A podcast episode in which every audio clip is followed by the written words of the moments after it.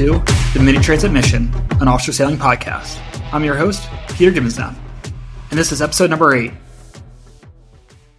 Welcome back to another episode where we talk all things related to the Class Mini 650 and the Mini Transat.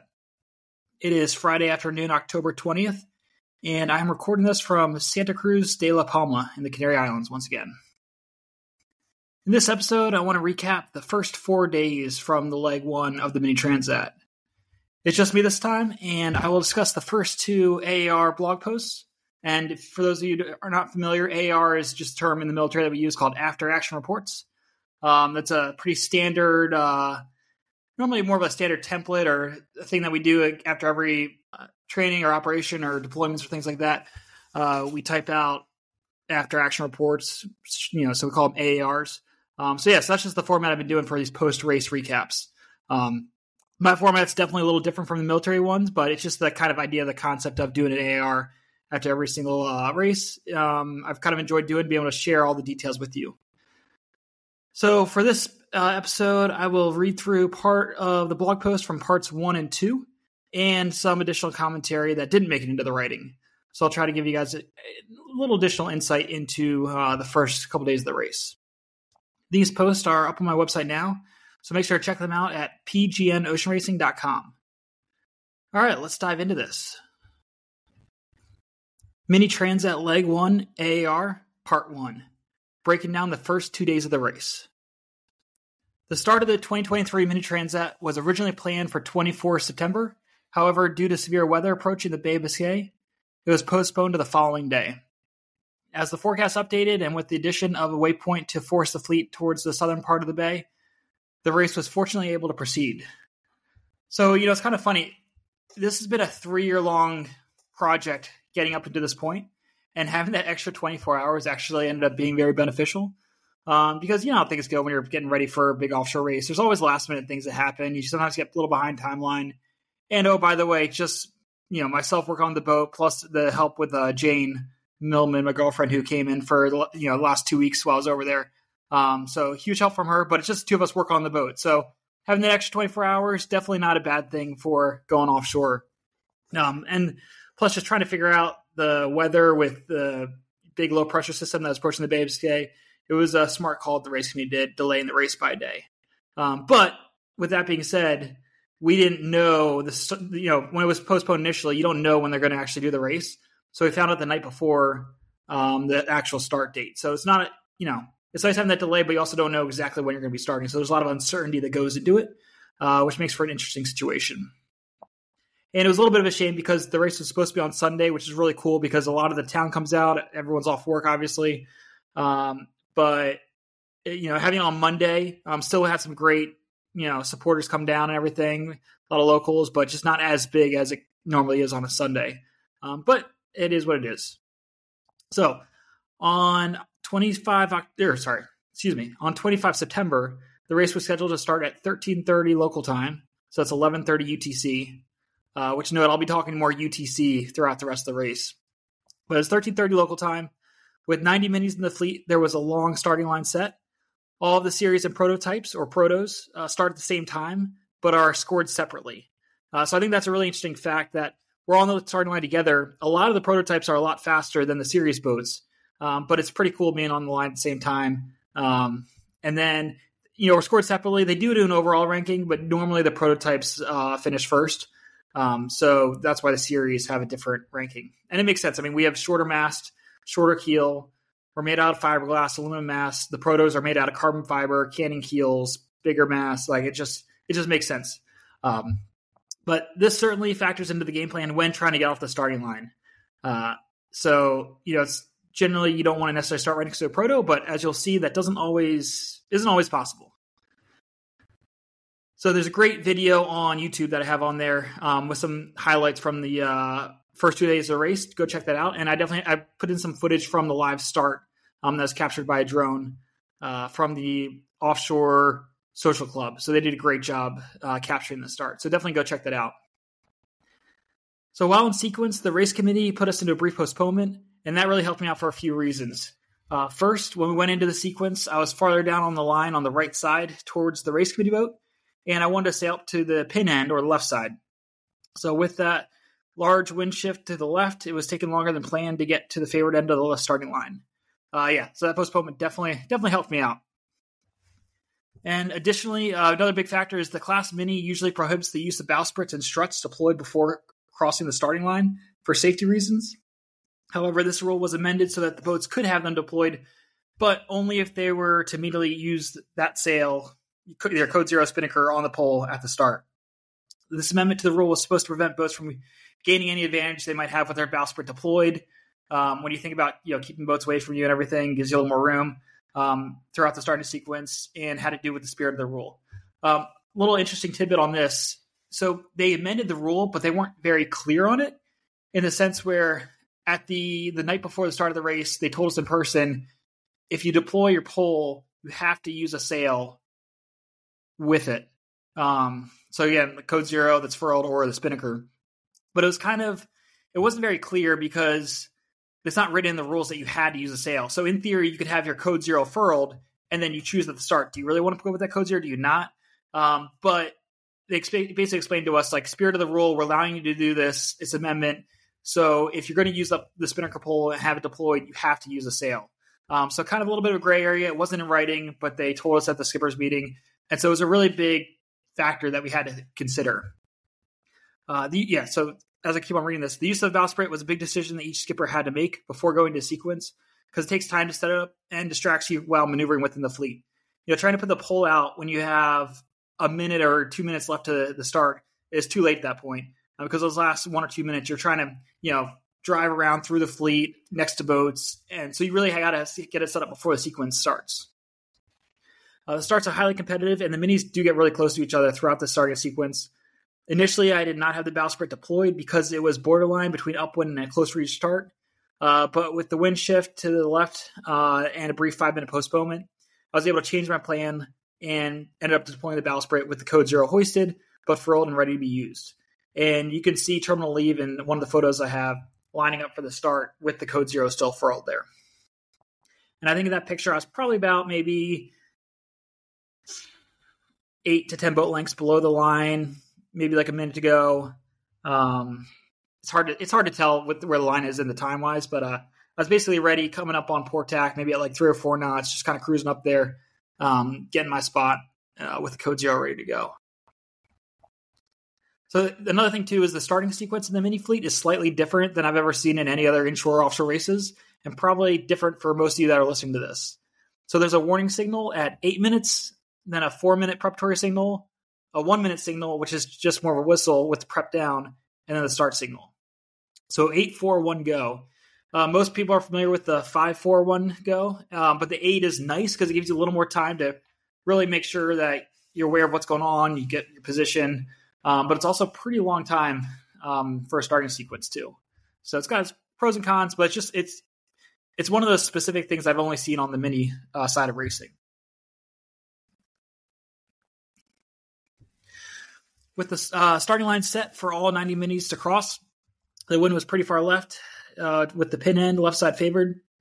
This meant that most of the boats would be starting on a port tack with their code zeros for a close reach off the line. This was challenging because just one starboard tack boat with the right of way really could mess up your plan. However, luckily the winds became so far left, anyone on starboard tack would likely not have been able to cross uh, the starting line with that wind direction, anyways. Halfway into the starting sequence, I set myself up below the line on starboard tack in the middle section and headed towards the pin end. At about three minutes, I tacked on the port uh, below the pin side and started reaching towards the line. There were many boats above the lay line to the pin that had to wait for all the boats to fall off to get their spot.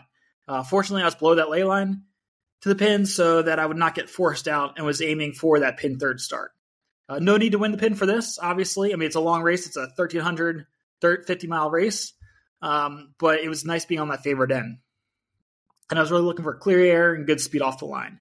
Uh, really be able to set myself up for the next couple hours of the race was the goal. As the starting line gun fired, the fleet of 90 minis were off on this 1,350 nautical mile leg of the Mini Transat. Terminal Leave and I were just a few boat lengths below the line, with the Code Zero deployed and going fast. This was a great way to get to start the race. In the video, you can see there was some serious line sag, with the fleet being concerned about crossing the line too early. While I initially had clear air, I lost a few minutes later when the Proto number 1081 to weather passed me. Uh, yeah, that boat ended up winning the leg. So the fastest Proto out there was just to weather me. Uh, so not not a great way to keep my air clear, but at the same time, I mean, he he didn't give me the bad bad air for that long because he was able to just take off with that code zero on that close reach. Um, and that boat is semi foiling, so it's got it's an interesting boat. It's got two sets of dagger boards on each side. So it has one set that are more the conventional straight dagger boards um, because it has a canting keel. Has the also the uh, the dagger boards with it, um, and but it's also got a set of curved ones too. So depending on the wind conditions and the wind angle, that boat can either have more conventional setup um, or it can have more of the curved dagger boards that go in, uh, and that helps it kind of do like a semi foiling thing. And it's got a big scow bow, and um, the, that boat just takes off on a reach, especially in stronger winds. So not great starting right below it, but it was pretty cool starting next to that brand new proto that uh, was coming off the line. Um, yeah, and the line, sag. It's interesting. I thought I was a lot closer to the line than when I uh, actually saw the race footage later on. I realized I could have gotten up there a little sooner. But I think I also remember too. It was part of it. One, I definitely did not want to be over early. But then the other thing too is when I did realize I was a little behind. It's you know to get the boat up to speed. I could probably could have you know pulled the trigger maybe about 15 seconds sooner to get up to speed, but maybe 15 20 seconds. But overall, I was pretty happy with the start. Unfortunately, I was unable to match similar angle and speed to the boats around me. Going into this race, I knew that my boat's design struggled on the closest of reaches, uh, where you're almost sailing up one with code zero. The boats around me quickly sailed by and headed into the distance.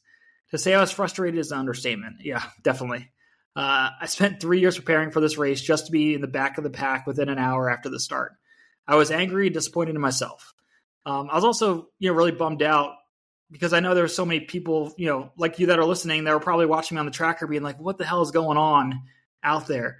Uh, so yeah, so it was really, it was really upsetting initially. The first, you know, it was really upsetting being being in the back of the fleet there. However, not all is lost. Uh, this is a perfect example of where I should have been able to sail my boat to its angles. Uh, it needed to keep up speed compared to trying to match the angle with the other minis um, that have slightly different designs. Yeah, so a lot of these boats have different designs. Some boats are able to sail closer to the wind than others. Um, and I could either just turn down a couple degrees and clear my air and get the good boat speed with the code zero, or I could have sailed closer to the wind um, and furled the code zero and gone just sailing upwind, uh, which probably would have been the better call uh, because of the wind shift coming up later on. Um, but it was still difficult to accept that reality in the middle of the fleet at the start at the time. So a good lesson learned there. Uh, it's just one of those painful, painful lessons and painful things I got to do on my boat. So the first race within a race. Um, so the, when you can think about this, this race is really set up into race one is kind of getting out of the Bay of Biscay and going around Cape Finisterre. The next part is sailing off of you know west coast of Spain and Portugal there. Um, and then the next part of the race is really the big part from the Canaries across to uh, Guadeloupe. So this first couple hundred miles out of the Bay is really a big part of the race. So going into that uh, with an east southeast wind, our first leg was 215 nautical miles to the southwest towards a waypoint that we were required to leave to starboard. Uh, it was about 30 nautical miles north of Gijón, I'm guessing that's how you pronounce it, in Spain, um, and two thirds the way out of the Bay Biscay. Uh, this was the waypoint designed to keep the fleet away from that more severe weather I was talking about before, towards the northern region of the Bay of Biscay. Over the next few hours, as the wind clocked right slightly, it turned into an upwind beat, uh, still on port tack with about six to eight knots of wind. So, like I mentioned at that start, if I had just furled the code zero and gone close hauled right away, that really would have helped me out with that initial beat um, since the wind did end up shifting. At dusk, the wind was once again shifting uh, and became east northeast increased to 9 to 11 knots, uh, which allowed me to hoist my largest spinnaker, the A2, and to have better speed towards that first waypoint. Uh, it's interesting to note that. Oh, actually, I'm going to get into that here. Uh, with the wind shifting so much and different from the forecast models, my plan was to aim for the rhumb line or the shortest distance from the start. Throughout the night, I shifted back to reaching with code zero. So yeah, so the forecast and the models they really weren't lining up. We knew it was going to be light and variable, up and down. Sometimes on the lighter side, sometimes you know eight to ten knots was great, but the the wind direction was just kind of all over the place and shifted a lot when we were out there, and I really wasn't sure what it was going to be um, looking at some of the models. So that's why sticking to the rhumb line was the uh, my game plan going through this. All right, day two, 26 September, still in the Bay Biscay. As the wind continued to shift, I began beating upwind in the early morning. I really enjoyed the first morning at sea. There is so much that goes into preparing for a race like this, and the day of departure is mixed with excitement, stress, and pressure. Yeah, a lot of that. Uh, however, w- once I get through the first night successfully, I know that the boat and myself can handle many more sunrises to come. So it is great confidence boost mixed with a feeling of accomplishment uh, for getting out into the ocean in a solo race. Yeah, there's a lot. Of, I mean, the, the the feeling of accomplishment I can't capture enough here. It's just the amount of work that takes from the qualification process to preparing a boat, preparing yourself, getting to the starting line, you know, passing all the security inspections and safety protocols, and just actually getting to the race course itself is sometimes harder than the race actually out on the water. Um, you know, I mean, obviously it's not easy sailing a 21 foot sailboat out in the Atlantic Ocean, but sometimes just being able to get that opportunity to get out there on the starting line, it can even be harder. So, yeah, seeing that first sunrise, it, it's a pretty emotional experience when you're out there, regardless if it's a 500 mile race or a thousand mile race or whatever it is. Uh, yeah, it's it's it's an awesome feeling. At about 0700, which by the way, side note, all times are now in UTC. Uh, so French is plus two hours, two hours ahead. Um, so now we're talking UTC, which just kind of helps keeps everything standard. Uh, I was once again reaching with the code zero in about 10 to 12 knots of wind coming from the northwest. Everything was going well until I was down below and heard a bang, and the boat leveled out quickly. When this happened, I kind of had, had an idea of exactly what it was because this has happened before. So the weather strut bar, which supports the line that holds the spinnaker pole in place, bent 90 degrees when the boat loaded up in a puff of wind. Uh, this was really frustrating because this strut was brand new and it should not have failed that quickly. I just bought it from the uh, the boat builder earlier that season, and it happened once before on my first season, and I learned how to prevent it by basically um, angling the spinnaker to pull, spinnaker pole to weather when the breeze really picks up. And even though I'd used this technique, the strut still broke. It was definitely a weaker strut than the one I had originally, um, but I was hoping it would work for it, and it just wasn't as strong. I mean, so I got two. So basically, I had two new struts and two old struts. Of the two new struts, one broke that second day, and then the other one was fine the rest of the race. So it was just one of those. I think the boat just had a lot of pressure on it, loaded up, close reach, code zero, got a puff, and it just couldn't handle it. So, uh, but I was prepared for this and quickly dropped the code zero. Which dropping the code zero when it's not furled on deck is never awesome or fun, but it came in pretty easily. And then I replaced the strut with an older one and hoisted up the sail and kept going. So that whole evolution was probably only about maybe 10 to 15 minutes long. Um, probably took the longest just to get the sail down and go find the strut down below in one of my um, stack bags that have all my gear in. But yeah, it got it back up and we're going. Uh, also, another side note: I have a lot of these good pictures of the race tracker, so you can watch, look at the whole race tracker online. But then I also took some screenshots of the race tracker that you can find in the blog post as well, so you can kind of see what I'm talking about. Um, so right now I'm looking at I'm kind of halfway through the Bay of Biscay, heading southwest um, towards that waypoint. Late in the afternoon and early in, into the early evening, the wind softened and completely died. Uh, it would not be the first time in this race the wind died, though, unfortunately. One of the support boats motored by and took a few pictures while I was eating my dinner, and there was not a breath of wind at all, and all I could do was wait for it to fill back in.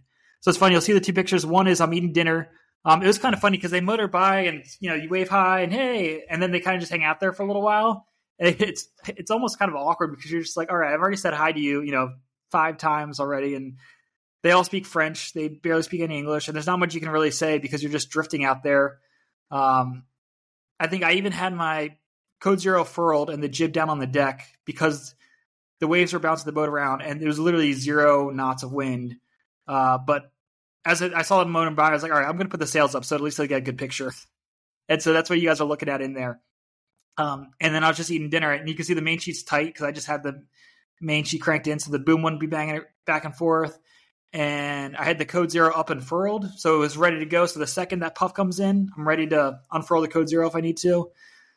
And then the, the, that second picture in there, you can see the waves. The waves were not that big out there. That was more of just a stylistic shot. I think they took uh, with the camera really close to the water because all you can see is the uh, the sails. You can't see the boat at all, but it's a pretty cool shot. So thank you, Namiko, one of the support boats, for taking those two photos and sending them out. And if you follow the Mini Transat uh, website, they actually post these online too. So the website and then also on the Facebook, so you can kind of see some of these updates uh, when we're out there. Because even though we don't have satellite communications, the support boats do, so they'll upload some of them. Now, getting back into this, the evening of day two, we experienced another wind shift. So I hoisted the A2 Spinnaker with clear skies and a rising full moon. It was turning into an awesome evening. As the wind increased and to the high teens, terminal leave was surfing down waves. With the wind speed continuing to climb into the mid 20s, I changed to a slightly, smaller A3 Spinnaker and reefed the main. The boat speed was consistently over 10 knots, and we were knocking out the miles in that evening. So the boat speed was consistently over 10 knots. If you look at the tracker, it was showing about eight, eight and a half knots overall. Um, but that's if you see that, we were actually going over 10 knots for a lot of that. Knowing this wind direction would not last forever, sleep was not going to happen. I stayed up all night, hand steering most of the time to maximize the boat speed, surf down the waves, and try to prevent the boat from wiping out. Uh, while the autopilot is great, it had some difficulty with the boat being powered up, powered up, and the wave direction that night. So that's the end of part one of the AAR blog post. And we're going to go into part two now. So let's shift over to that.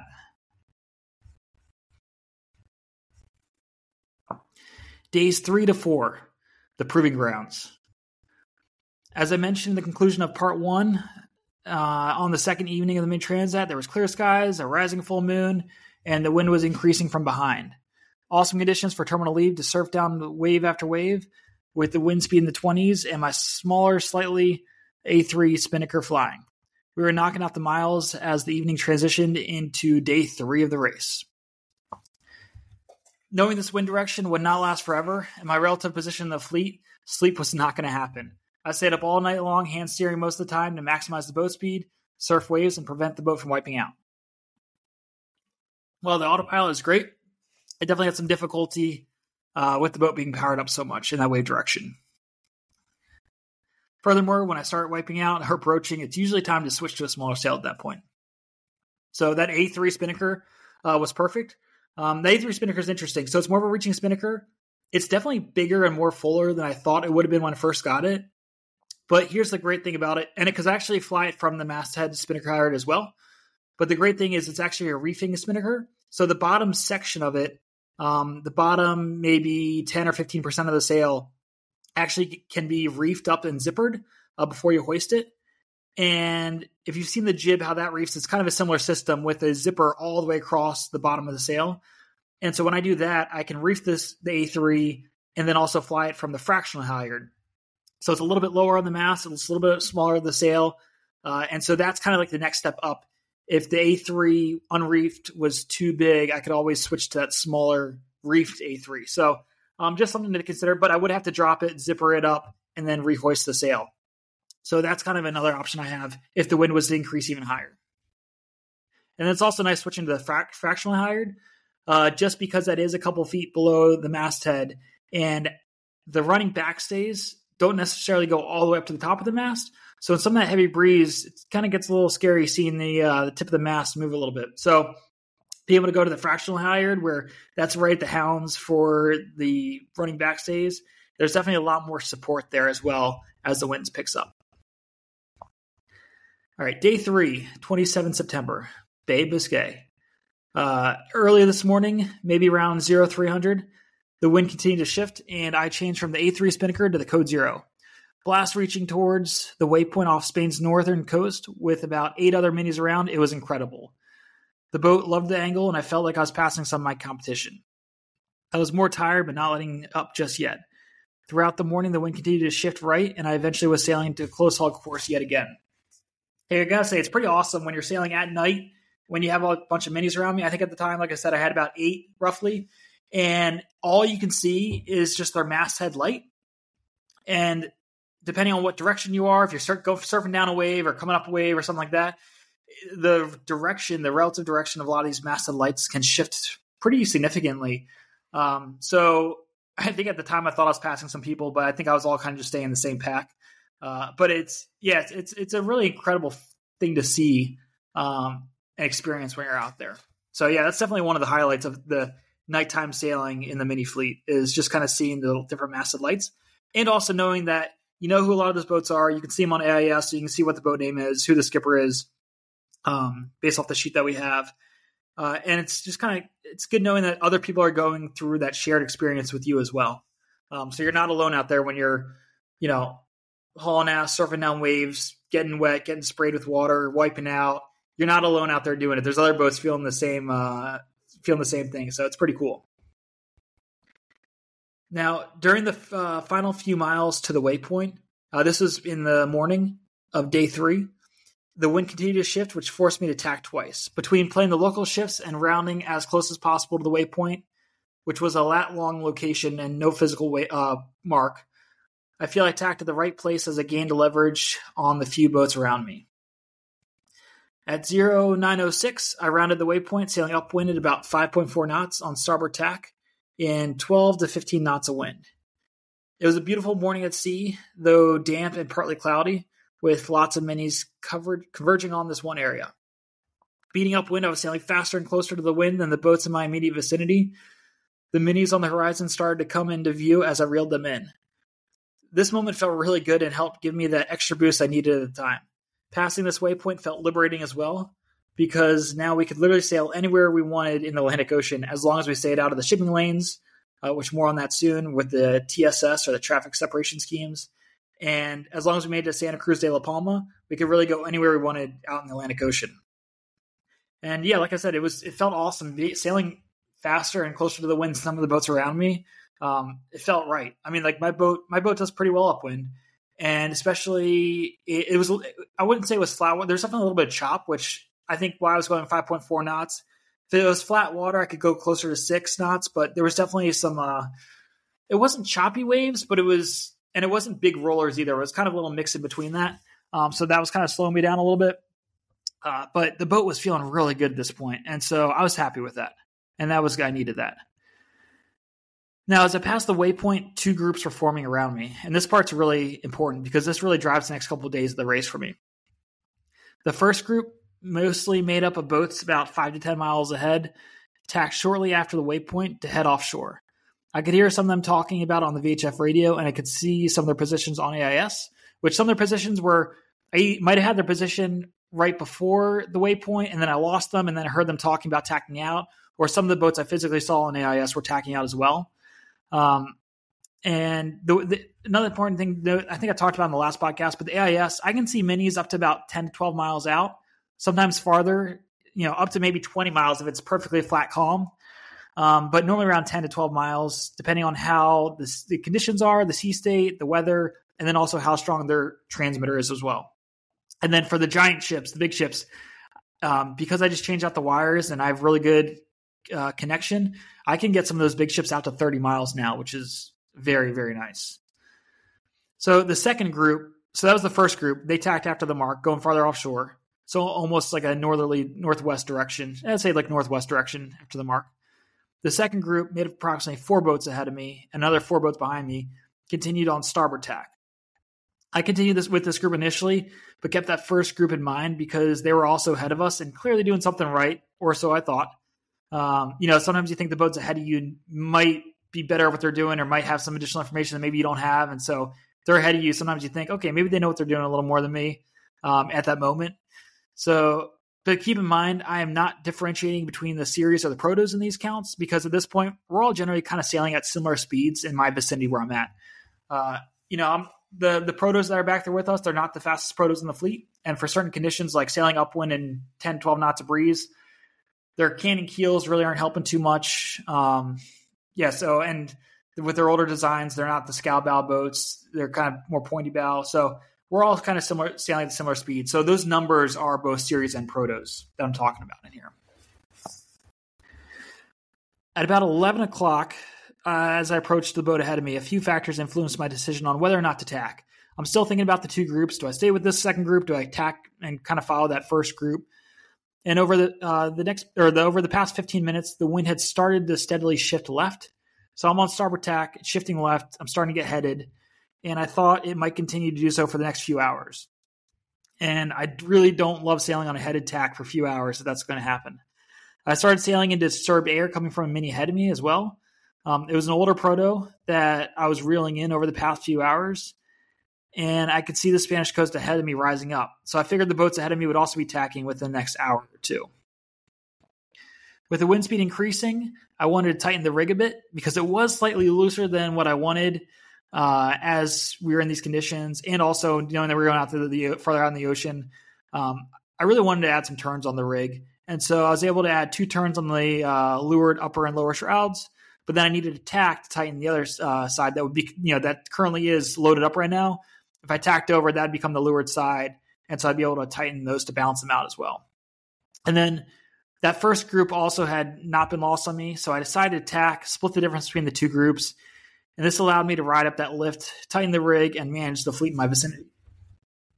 So within a few minutes after the tack, the wind continued to increase from 18 to 20 knots to the mid 20s. And as gusts started to reach 30 knots, I added another reef in the mainsail. So I had two reefs now, and I reefed the jib as well. So with the two reefs in the main and the reef in the jib, um, the boat can really handle pretty well going upwind and strong wind. So 30 knots wasn't actually too bad for the boat. Um, the seas started growing, and that's really the hard part is when the seas start getting bigger, or whether they're big or if it's just steep waves. Um, that can definitely make it a little more challenging. But in terms of sailing in 25 knots of breeze with this boat in flat water, um, you throw a couple reefs in, and it does awesome. It really likes it. Now, let's talk about some of the critical this critical learning point from this part of the race. This tack was my greatest regret tactically of the entire 1350 mile race, but it was a great lesson learned. So I listed out so many of the points of why I thought I should tack, but really failed to equally weigh the reasons why I should not have tacked. That first group of boats was not as large as I thought, and as I thought it was while racing at the time. Uh, some of the chatter that I thought I heard from that group turned out to be boats that were actually just ahead of me, but I couldn't see their location on AIS. And I distinctly remember misinterpreting, misinterpreting when one of the skippers was discussing his more offshore route with another competitor. And I didn't realize until after the race and I saw the tracker and that he was only a couple miles ahead of me. And it blew my mind because I'm like, oh my gosh, I thought he was going farther offshore. And nope, turned out he was right ahead of me. Um, and I remember that one of those, that was one of the factors that really led to going offshore or trying to balance the two different fleets, uh, two, two different groups. And then with the shifting wind, I ended up riding the inside of the lift relative to that first group and passed them all within the first two hours when they ended up tacking back.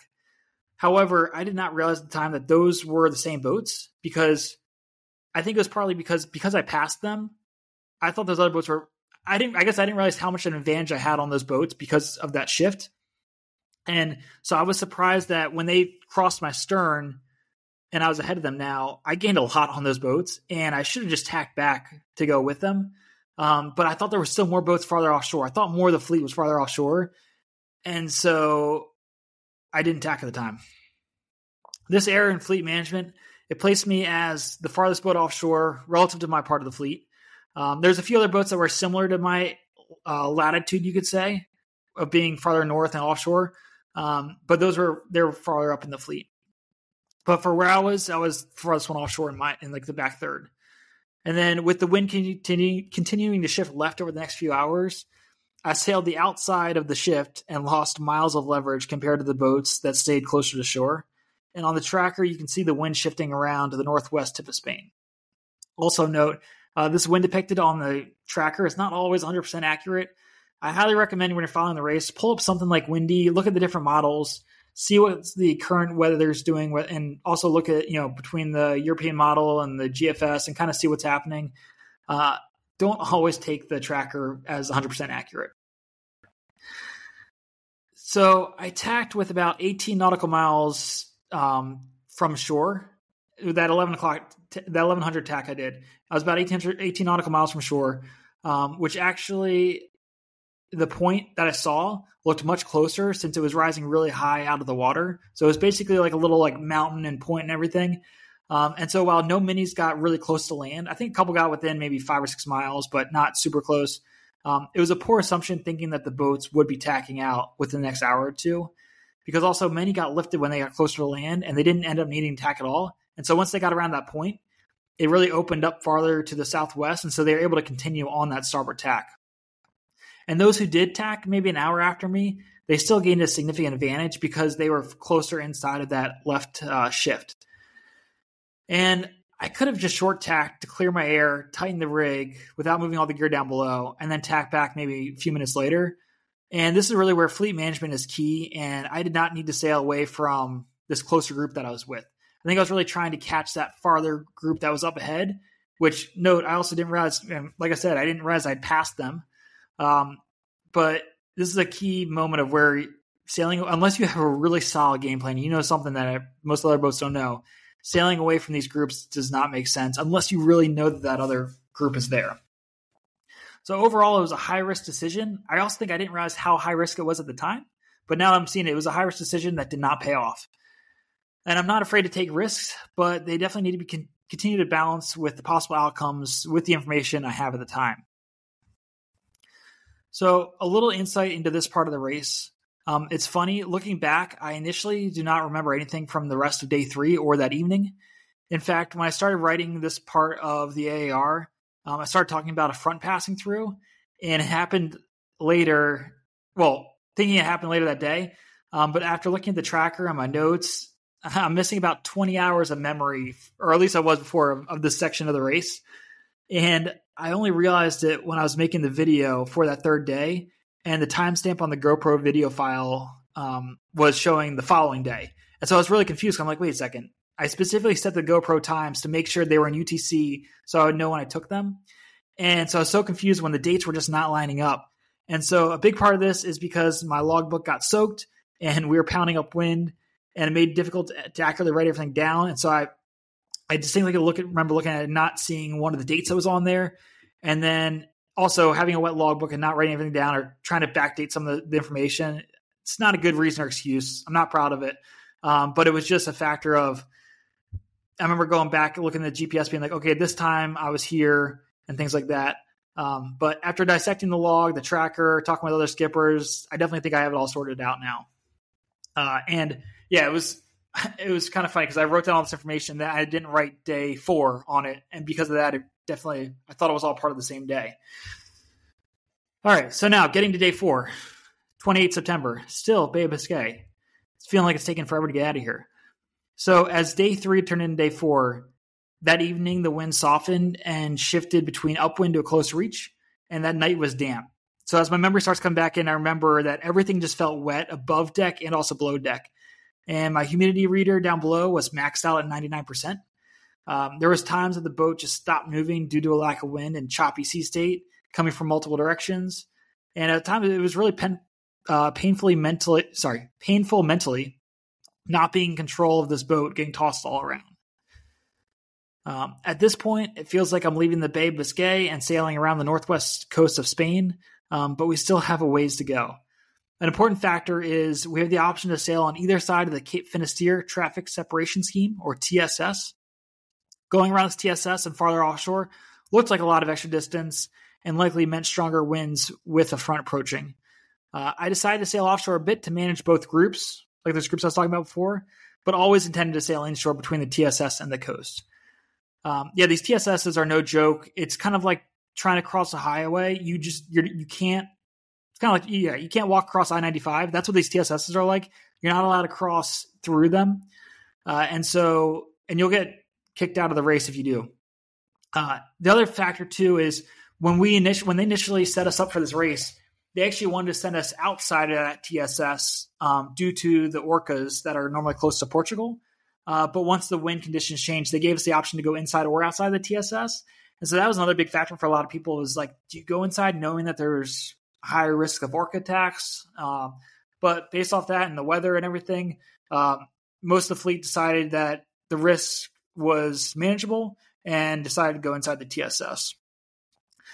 Uh, something to note on that: only one series boat and three protos sailed outside the TSS. Um, it was not necessarily the winning move, but that one series boat did end up fifth. They did very well, um, and the other three protos they they didn't do. They I think they were like mid fleet, um, they were mid fleet going around it, so it wasn't like a massive gain if I had gone around the TSS. I think at this other point too, I remember that night when the wind was just not was just non-existent, and it was, you know, I think I had to furl the code zero for a little bit. I was just drifting there with no wind, and the waves are just knocking the boat around. It's just it's so painful when you hear the running backstay just hitting the sail, and you got to just click down the main sheet so the boom doesn't go back and forth, and click down the traveler. It just it sucks, but it was even worse. So I think for a lot of it, I didn't see any boats around. I saw one boat on the AIS tracker for a little bit, um, but just knowing that I was in the back of the fleet and then not see anyone for that next evening was just mentally it was very very tough. Um, so I was definitely struggling with that, and I think it was a combination of struggling with it, but then also that pushes you to knot want to sleep as much, to not take care of yourself as much, to try to get every little you know tenth of not boat speed that you can. Um, so I was using that to fuel myself to keep pushing the boat harder and harder, and it wasn't giving up. So as much as I complained about being in the back of the pack, I didn't use it to give me an excuse to slow down or to take a break. It was it was pushing me harder and harder throughout this entire race. Now, fast forward to 1300 on day four. The winds are 30 to 35 knots and gusting to 40 plus with big waves. Uh, yeah, big waves. Um, as as the front approached, I was beating up wind on port tack still paralleling the coast and remaining farther offshore than most of the fleet. So we still haven't gotten to that TSS yet. We're still northwest coast of Spain, going that transition point from Bay of Biscay to Atlantic Ocean. Uh, and the tracker does not accurately display the winds during this part of the race. Uh, to say it was difficult is an understatement. Uh, I remember talking to Jane afterwards when she was looking at it. She was like, oh, you know, 25, 28 knots, that's not too bad. And then they heard about the one boat getting dismasted and we're like, whoa, that must have been a lot more rough out there. And it's like, yeah, yeah, it was a lot more rough out there. So let's get into that. So as I'm traversing steep waves, the boat is wet and a mess. Uh, yeah, when I say that, go back and take a look at some videos I just posted. It was so wet there. I was, it was a mess and things were, yeah, it was just when you go through some of these systems, sometimes everything just gets all over the place. Um, part of that was I had to get the code zero off the deck and down below, which brought down a lot of water with it. And I should have done this earlier, but I think I was overly hopeful for another wind shift. And between the sail and a few waves splashing into the cockpit, which normally it doesn't get wet, but sometimes you have a few parts of the wave might get into the boat a little bit, or at least some of the spray. Um, and then my own wet foul weather gear. Every time I go down below when I'm wearing wet foul weather gear, everything just gets soaked down there. Uh, I mean, it's a 21 foot boat. There's not a lot of room. And so the boat was just soaking wet down below now. Now, the cloud situation that day was interesting to note and different from most other fronts I've sailed through in this area. So throughout the day, I experienced a range from partly cloudy to almost dark and overcast, and then to crystal clear skies where I could see the clouds all around the horizon. I just remember sailing out there being like, wow, this is an unbelievable moment right now. It was pretty wild sailing in steady 35 knots of wind with the bright sun shining for a few hours. Uh, it was, yeah, I feel like it really rarely happens in the Bay Biscay like that. But not before long, though, I was back into the clouds once more as the afternoon set, sun set on. At 14:30, I kind of realized it was time to tack. So even though the wind direction was not great, I really didn't want to keep sailing away from everyone. I still I hadn't seen a boat in hours at that point on AIS. Um, I was surprised there was a few fishing boats out there, which trying to fish in 35 knots gusting to 40 doesn't sound awesome, but they, I guess they were able to do it. Uh, and yeah, so I started the process of tacking about 30 minutes before 1500 UTC, which 1500 is important because every day that's when we get our weather forecast briefing. I wanted to head back closer to shore. Uh, like I said, since I hadn't seen any minis in a few hours, and I did not want to keep sailing away from the fleet. Tacking these boats in strong winds and big seas is not easy or decision to take lightly, though. Physically, it can be exhausting moving all the gear stacked down below. It takes time, it slows down the boat, and you always have the risk of breaking something on board, too.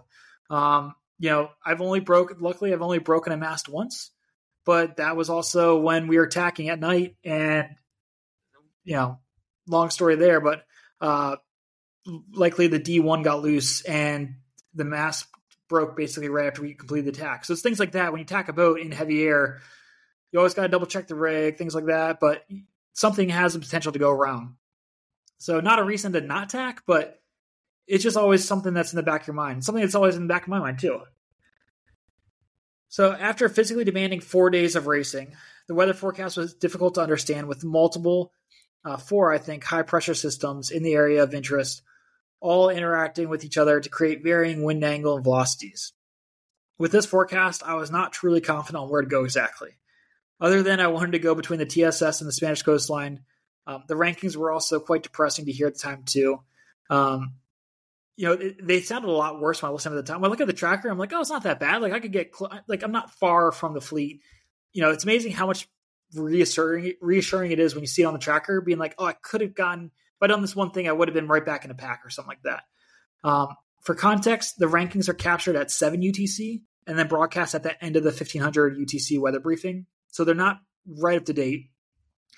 So these weather forecasts, I it was before the front hit us. So I really wasn't sure how I'd manage the front compared to the rest of the fleet. Um, the two previous nights, I had pushed the boat and myself hard, really trying to pass boats and gain any advantage possible.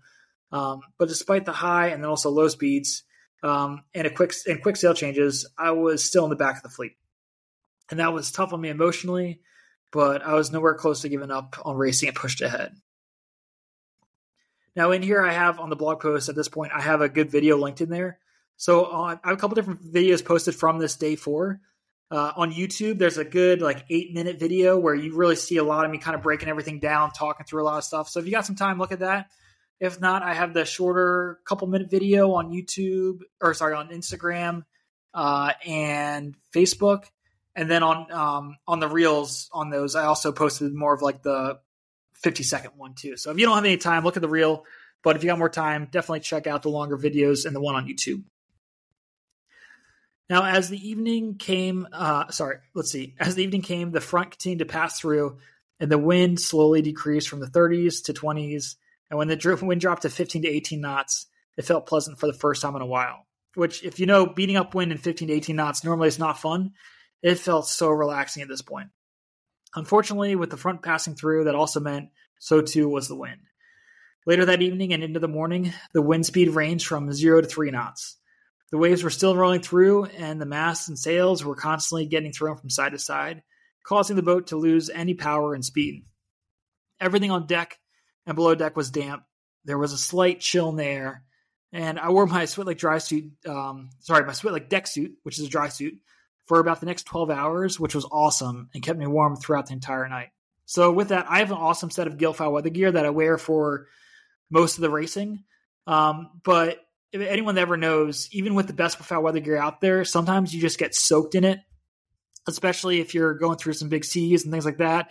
And then with the humidity, nothing dries out. Uh, and so sometimes it's really nice to just pull a dry suit out of a uh, watertight bag and just switch that out. And yeah, the, the dry suit I have is awesome. So thank you, Switlik, for that. And it's funny, I've worn this dry suit now three out of the past three times when I'm rounding this northwest part of Spain and Cape Finisterre area uh, where the Atlantic Ocean meets the Bay of Biscay. And this area is pretty extreme. So having that dry suit really, really helps. And even though the wind was light, I had to be prepared for it to quickly jump back to 30 knots again because you just never know here.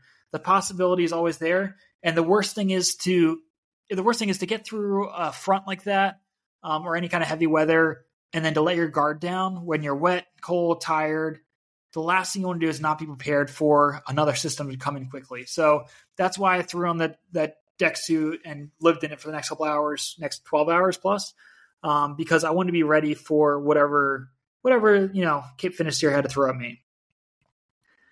Now this part of the race was a real test for all the skippers, myself included. Mentally, I struggled at times with the wind, then the lack of wind, being wet, and being in the back of the fleet. I never took my foot off the gas pedal, so to speak, but I had way too much time to contemplate each tactical navigational decision up to that point.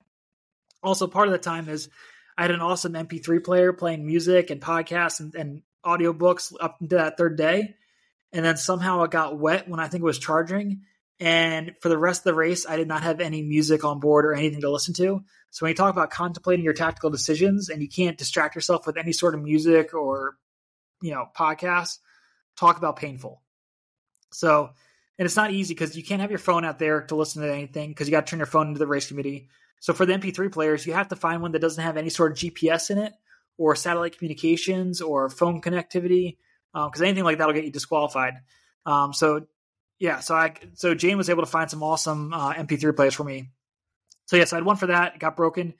I am buying two new ones, so I have a backup uh, for this next leg. So that's definitely going to help.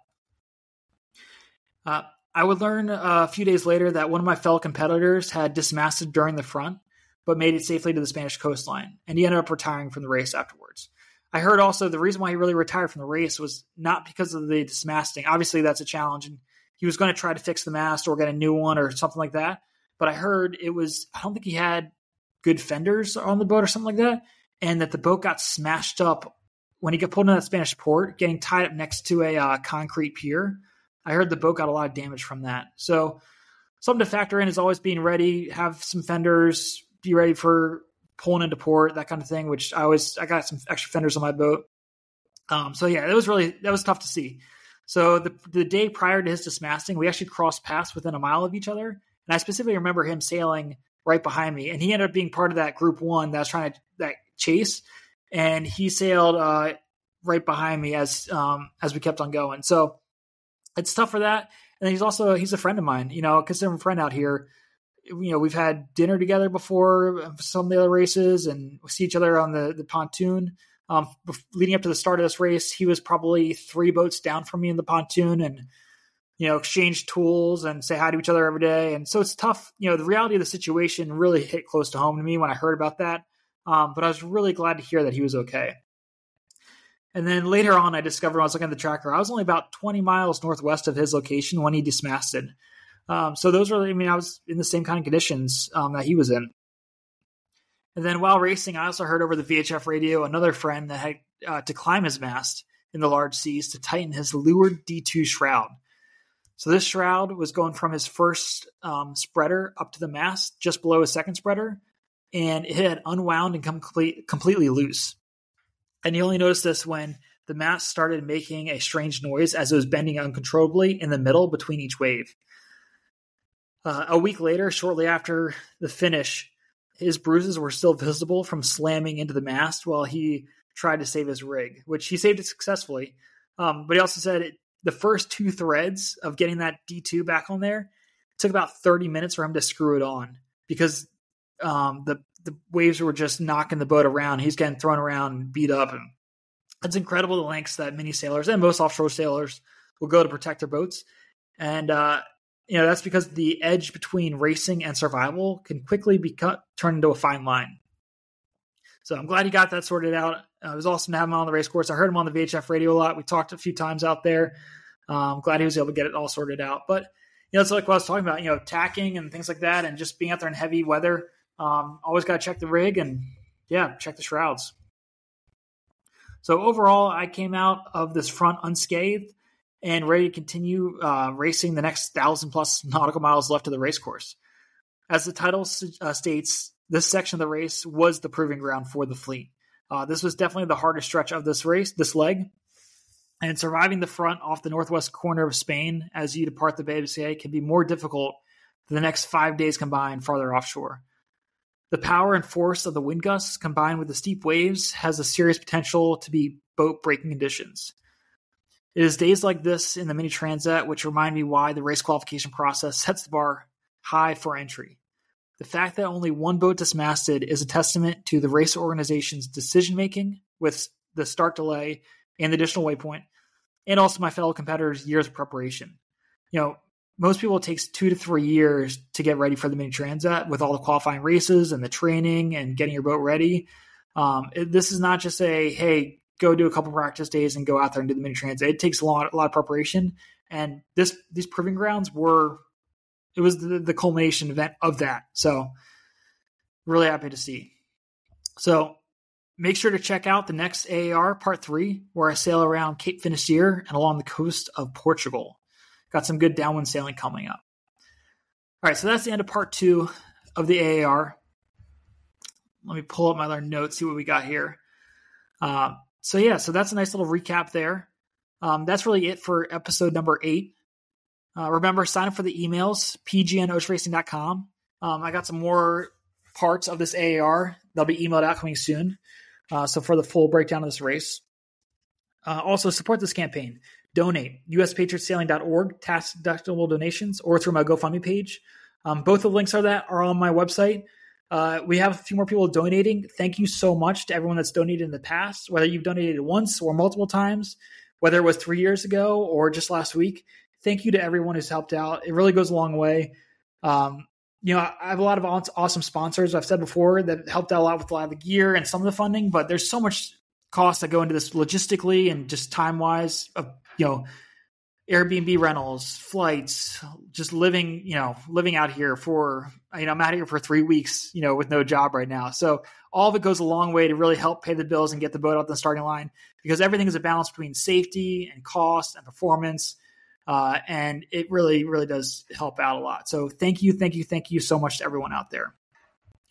If you're listening to this on Spotify or Apple Podcasts or wherever you listen, definitely hit a review or the subscribe button. Um, sorry, follow hit, or hit the subscribe button, and then also leave a review.